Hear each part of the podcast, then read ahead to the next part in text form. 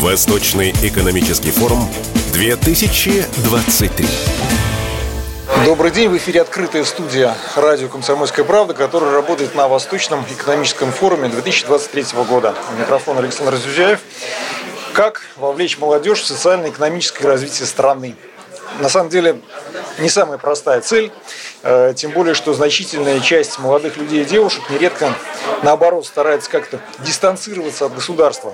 У нас в гостях руководитель Центра молодежных инициатив Агентства стратегических инициатив Александр Вайно. Александр, добрый день. Добрый день. Начнем, давайте, наш разговор немножко издалека.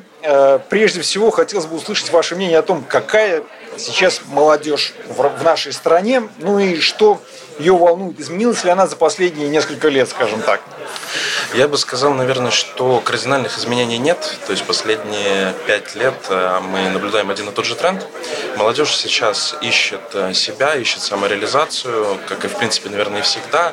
Но с э, текущими условиями понятно, что вопрос самореализации достаточно остро. Не только самореализация, на самом деле, но еще и дополнительный вопрос по образованию. Э, теперь молодежь волнует, на самом деле, больше всего по сравнению с исследованиями девяностых годов. Вопрос жилищный, в том числе образовательные, они стоят а, на повестке дня у молодежи больше всего, особенно там аудитории, скажем, двадцати-двадцати пяти лет. Если говорить про, наверное, такой стандартный портрет, то это достаточно активно, но при этом дистанцирующиеся от а, всяких активистских проектов, угу. ищущие возможность а, заработать, угу. а, но при этом понятно, что а, вопрос там, тяжелого труда, он им не рассматривается. Среднестатистический молодой человек, а, и вот последний там, действительно, пять лет, пять-три года, это вот мы видим прям как основной тренд для всей вот молодежной аудитории четырнадцать, двадцать восемь, тридцать лет. А молодежь в условной Москве и на Дальнем Востоке, в Хабаровске, в Владивостоке, она отличается? Мы думали, что да. И поэтому в две тысячи девятнадцатом году провели пилотный на десять регионов индекс привлекательности регионов для молодежи. Решили посмотреть, как молодежь ответит на главные вопросы, что нравится, что не нравится, что волнует больше всего, где ты живешь, на своей малой родине, и ориентировались как раз не на центральные регионы, mm-hmm. а пытались там, дать большую географию. Получили очень одинаковые ответы. Значит, подумали, что, наверное, какая-то ошибка в статистике и выборке. Поэтому в двадцать первом году просили пятьдесят пять регионов, а в следующем году уже восемьдесят пять будет. И на самом деле тогда, вот, когда мы просили в двадцать первом году, очень характерно, что все вопросы связаны с безопасностью, связаны с самореализацией, с экономическими возможностями, с образованием, с жильем и с социалкой практически идентичны во всех регионах из опрошенных пятидесяти пяти. Значит, мы не брали а, некоторые регионы юга и севера, но география у нас максимально широкая, в том числе и Приморский край. И Москва в этом отношении практически на одном и том же уровне, как и Хабаровск, как и Владивосток. Молодежь волнует одни и те же вопросы. Это восемьдесят восемь тысяч у нас было респондентов, все примерно одно и то же говорили. Это крайне показательно, на мой взгляд. На Восточном экономическом форуме оси, которую вы в данной ситуации представляете, на самом деле уже не первый год ведет диалог о миграции, внутренней миграции. Логичный вопрос, а как закрепить в каком-то смысле, наверное, молодежь в своих регионах для того, чтобы она куда-то в таком большом количестве, по крайней мере, не уезжала? Что необходимо сделать? Может быть, у вас какие-то свои предложения есть? На самом деле, действительно, мы говорим уже на ВЭФе не первый год об этом, предлагаем программы и видим уже плоды, скажем так, своих трудов с двадцать первого года. Вот у нас основная такая была повестка. И вот я могу сказать, что вот помимо вот этого индекса привлекательности, где мы как раз считаем субъективное отношение молодых людей к своему региону, насколько он им интересен. И вот здесь вот, наверное, такой ключевой фактор – это комфортно и интересно. И вот здесь, наверное, один из ответов мы дали в наших методических рекомендациях по увеличению молодежи в социально-экономическое развитие, потому что нам кажется, что в первую очередь молодежи важно оставаться соавтором совместно с региональной властью, соавтором своего региона, развития своего региона, облика своего региона. И здесь, конечно, важно привлекать молодежь к социально-экономическим проектам, к вопросам развития городской среды, городских территорий, в том числе Там, через социальные проекты. На самом деле не везде нужны деньги, и вот мы об этом говорим достаточно давно. У нас есть хорошие примеры, когда, работая с закрытыми административно-территориальными образованиями, наши наших коллег там, по линии Роскосмоса, по линии Росатома, э, демонстрируют э, максимальную эффективность, такие простые вещи, как субботники. Э, молодежь, которая понимает, что она может условно покрасить лавку и починить ее, которая находится там, в воплощенном состоянии, она понимает, что она может принимать физические решения по отношению к субботникам. То есть это не отпугивает людей, это наоборот, наоборот привлекает. Это сплачивает, действительно и привлекает к развитию своего региона. И что самое интересное, вот мы спрашивали у ребят двадцать четыре - двадцать пять лет, которые как раз могут в этот момент уехать, они получили уже образование, приехали обратно, условно попрощаться со своим родным городом. Они отвечают следующим образом. Они говорят, что вот я конкретно влияю на облик своего города, я влияю вот то место, где я живу, я за него ответственен, я не могу его оставить, потому что на меня возложили, скажем так, эту задачу, чему я очень рад. Такой паники, скажем так, что вот дополнительная ответственность, нет, нет, это такое действительно отсутствует, особенно у молодых людей в возрасте вот, там, от шестнадцати до двадцати трёх - двадцати четырёх, им интересно развивать свой регион. И в этом отношении, конечно, еще дополнительно встает а, жилищный вопрос, он действительно актуален для всех нас, и а, там, по цифрам по ипотеке, например, мы примерно понимаем, что средний возраст по стране, вот эти первые ипотеки где-то тридцать шесть - тридцать семь лет, что достаточно высоко. Молодежь ипотеку не берет, но рынок арендного жилья, он сейчас активно развивается, в том числе на Дальнем Востоке. Дополнительно мы сейчас с Министерством строительства разрабатываем программу по льготной ипотеке для представителей молодежи, причем абсолютно разных социальных групп. Это и молодежь с низким уровнем заработной платы, которым актуально в том числе съехать от родителей, но они, к сожалению, не могут, потому что они получают двадцать тысяч, тридцать тысяч. Конечно, это невозможно, в том числе рост цен на первичное жилье. И вот дополнительно это молодые ученые, конечно, потому что их важно оставить, особенно на Дальнем Востоке. Это стратегический регион для Российской Федерации. Все регионы, конечно, стратегические, но Дальний Восток особенно. И здесь, наверное, важно, что э, вот эти программы по льготной ипотеке, они действительно сейчас как никогда актуальны. Их пытаются придумать э, дополнительные, э, опять же, факты, дополнительные условия для молодых людей, чтобы все больше могли получить себе жилье. Это в том числе крайне сильно влияет на планирование первого ребенка. Просто демография, конечно, для нас стоит достаточно остро. Поэтому, наверное, вот миграция – это две части для агентства стратегических инициатив. Это первое – это, конечно, вовлечение молодежи, дать ему возможность быть услышанным и принимать стратегические решения, как и тактические, так и стратегические, по отношению к своему месту, где он живет.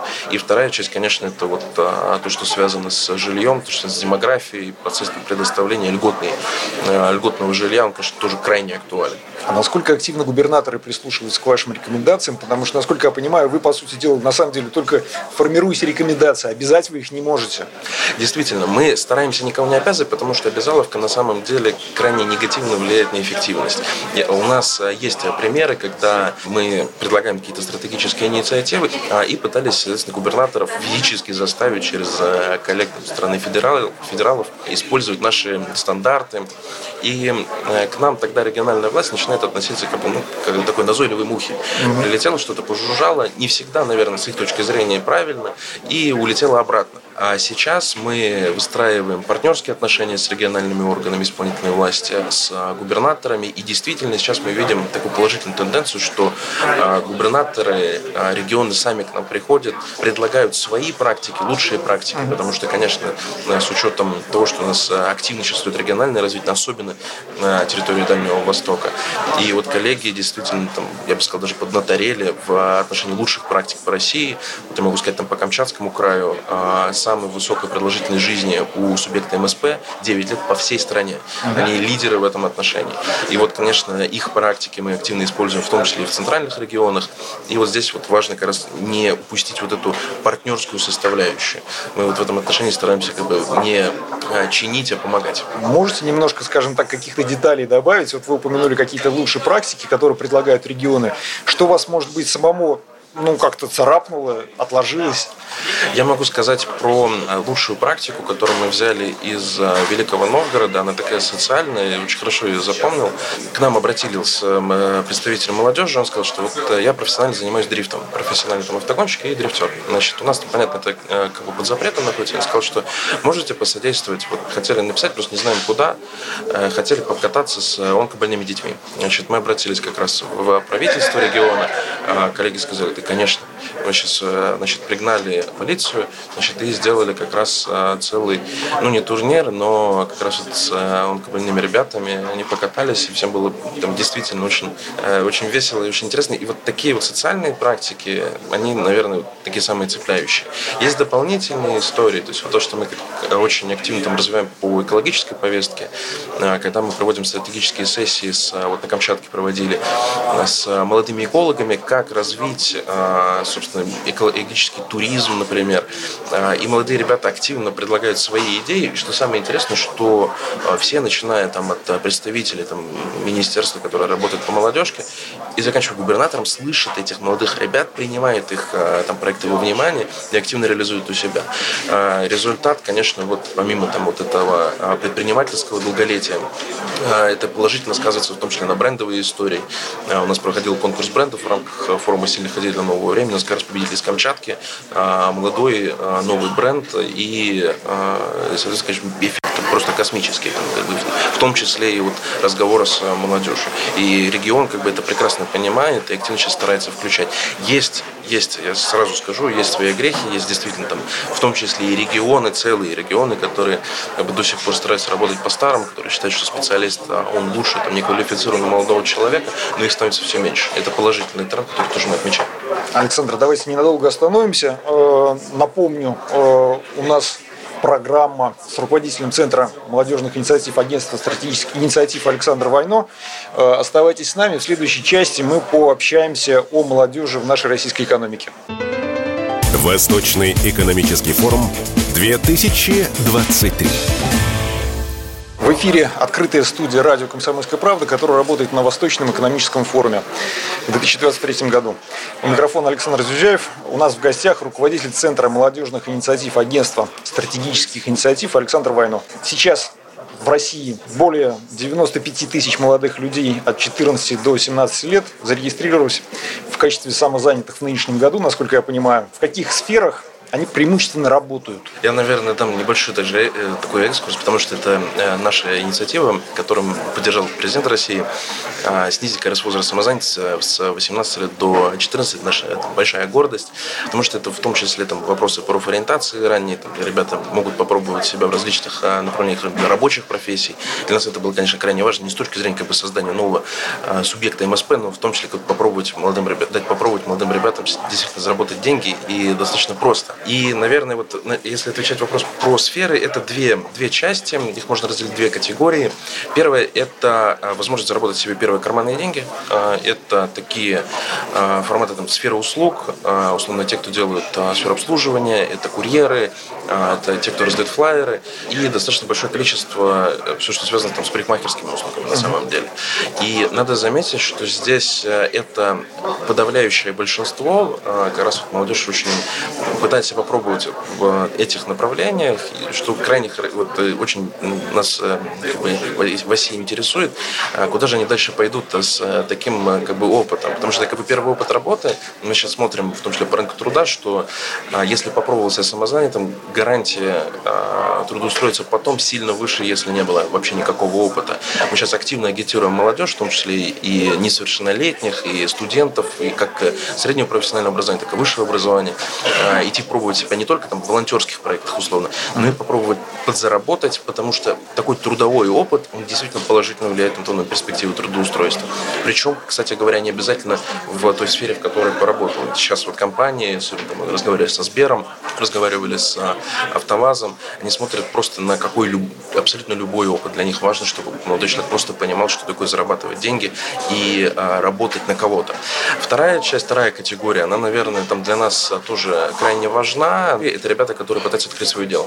Они еще не доросли до уровня индивидуального предпринимателя, до открытия своего собственного юридического лица, но вот попытка сделать условно свой продукт, особенно это все, что связано с народными промыслами, с а, такими рабочими форматами по там, резьбе по дереву, вот такие какие-то вещи, сувенирка. И надо заметить, что молодежь, которая пытается вот так, таким образом открыть свое, это будущие предприниматели. Мы активно стараемся популяризировать молодежное предпринимательство, в том числе среди несовершеннолетних. И мы видим, в том числе показателями, совместно с Федеральной налоговой службой, что помимо вот этого там, прироста, в прошлом году, собственно, самозанято было совсем чуть-чуть, там шестьдесят тысяч, в этом уже практически сто. И а, интерес есть. Угу. И что самое интересное, они платят налоги, причем в достаточно большом количестве. Вот это как бы тоже показатель, формируется позитивное отношение к налогообложению. Это крайне важно потом для дальнейшей работы в белую, если они решат открыть свое настоящее уже дело, стать индивидуальным предпринимателем, либо создать а, юридическое лицо, потому что с ограниченной ответственностью или какое-то еще. Угу.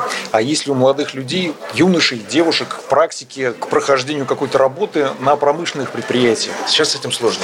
Сразу отвечу. И сложно. У самих работодателей есть ли такой интерес? Значит, у работодателей есть. Вот мы вот а, только что на сессии по кадрам для промышленности Дальнего Востока там, обсуждали как раз перспективы а, и систему текущую. И, конечно, кадровый голод огромный. Кадровый mm-hmm. голод огромный. Молодых ребят действительно хватает на предприятиях. Причем мы обсуждали как раз имидж профессии. Имидж профессии действительно сейчас находится на достаточно таком низком уровне, особенно в промышленности. Все хотят быть условно предпринимателями, либо блогерами, либо айтишниками. Mm-hmm. На завод, в их понимании, это там, тяжелые условия труда, плохие рабочие условия. И на самом деле, вот, обсуждая как раз с коллегами с промышленного комплекса, с агропрома, с оборонки, они говорят, у нас да, действительно такого нет. Вот, недавно рассуждали с коллегой со стороны как раз угледобывающего комплекса, и там а, как бы нет такого, что ты спускаешься условно с киркой, с лопатой в шахту, как условно там, сто лет назад. На самом деле трансформация идет, она идет медленно, но она идет. И вот здесь самое главное там, сейчас популяризировать работу, особенно там, по, как раз, вот, по рабочим специальностям среде, особенно там, с среднего профессионального образования. Мы стараемся это делать. Причем мы видим результат. А в прошлом году еще, и в этом году эта тенденция усилилась, в СПО, в колледже ушло больше молодых ребят, чем относительно вузов. Колледж сейчас стал более перспективным, более приоритетным направлением в качестве образования для молодого человека в России. Особенно там мы это видим, кстати говоря, как ни странно, у молодых девушек, их превалирующее количество, причем идет даже на инженерные специальности. И вот здесь, наверное, важно, что такой системы по как бы, стажировкам, по, особенно для несовершеннолетних, и это сложно, как минимум просто потому, что промышленность достаточно опасна все-таки местом для работы, и, и вопрос там, надлежащего, надлежащих условий труда, он все-таки стоит достаточно остро. Мы стараемся с коллегами с Министерства просвещения сейчас а, «Билет в будущее». Мы там, как агентство, активно включаемся в профессионалитет, в, дополнительно в дуальное образование. А, есть программы, есть в том числе рейтинги, которые мы делаем совместно. И вот здесь, наверное, важно популяризировать именно работу на предприятиях. Мы хотим сейчас запустить отдельную программу по видеопрезентациям с предприятий для а, школьников и для студентов СПО. Они должны понимать, что это безопасное место для работы в будущем, это интересно, и что самое главное, это перспективно. Карьерные перспективы действительно сейчас открываются, особенно в условиях дефицита кадров, действительно космические. Можно абсолютно спокойно за лет за пять дойти до зарплаты в сто пятьдесят - двести тысяч. Вот это прямо видим прямо активно. И у нас есть даже такие примеры, когда в двадцать восемь лет молодой человек, там, начальник уже цеха, и под ним работают ребята как бы сильно старше него. Но таких примеров, к сожалению, пока немного. А я правильно понимаю, что это проект типа промышленного туризма только для молодежи, для школьников и для студентов? Промышленный туризм у нас уже сейчас есть, да. И для школьников в том числе, как программы агентства, так и программы наших коллег там, с Российским движением детей и молодежи, мы здесь активно взаимодействуем. Наверное, промышленный туризм здесь ограничен в том, чтобы отправить молодого человека в, условно на углепром, ну, наверное, не совсем им будет корректно. Во-первых, это достаточно сложно доехать, логистика сложная. Ну, туда могут и не пустить, на самом деле, конечно, такие режимные предприятия. Конечно. Особенно все, что связано с оборонно-промышленным комплексом. Но вот именно в формате видеопрезентации, такой видеоэкскурсии, ага. Вот это как раз перспектива. Делать этот формат понятным для молодого человека. тридцать-сорок секунд вводная часть, две-три минуты, не более. Просто какие-то картинки, как ребята работают как раз вот на станках. Это крайне положительно. положительно влияет на общий имидж, общую картинку от, в принципе, от всего промышленного, промышленного комплекса России. Но при этом школьники получат какое-то представление о тех вот рабочих местах, о тех предприятиях, где они потенциально могли бы поработать. Конечно. И более того, в этих видеоэкскурсиях будет дополнительно уже интервью со специалистами, которые как раз расскажут и про зарплатные условия, и про льготы, которые они получают. Вот здесь как раз очень важно дать возможность молодым людям услышать из первых уст, понять как раз вот условно от своего будущего, там, не сильно с большим разницей в возрасте от молодого человека, что это действительно перспективно. Я бы хотел напомнить, по итогам форума «Сильные идеи для нового времени» президент поручил рассмотреть возможности более гибкого трудоустройства молодежи от четырнадцати лет, предусмотреть льготы для предприятий, которые готовы брать на работу молодых людей. Вот как вам кажется, работодатели к этому готовы? Какие здесь могут быть риски для них? Мы обсуждали с эр жэ дэ и со Сбером, и с АвтоВАЗом. Да, готовы. То есть вот эти вот названные компании, они, конечно, готовы брать, в том числе молодежь. Для них это важно. Мы разговаривали даже со «Вкусной точкой».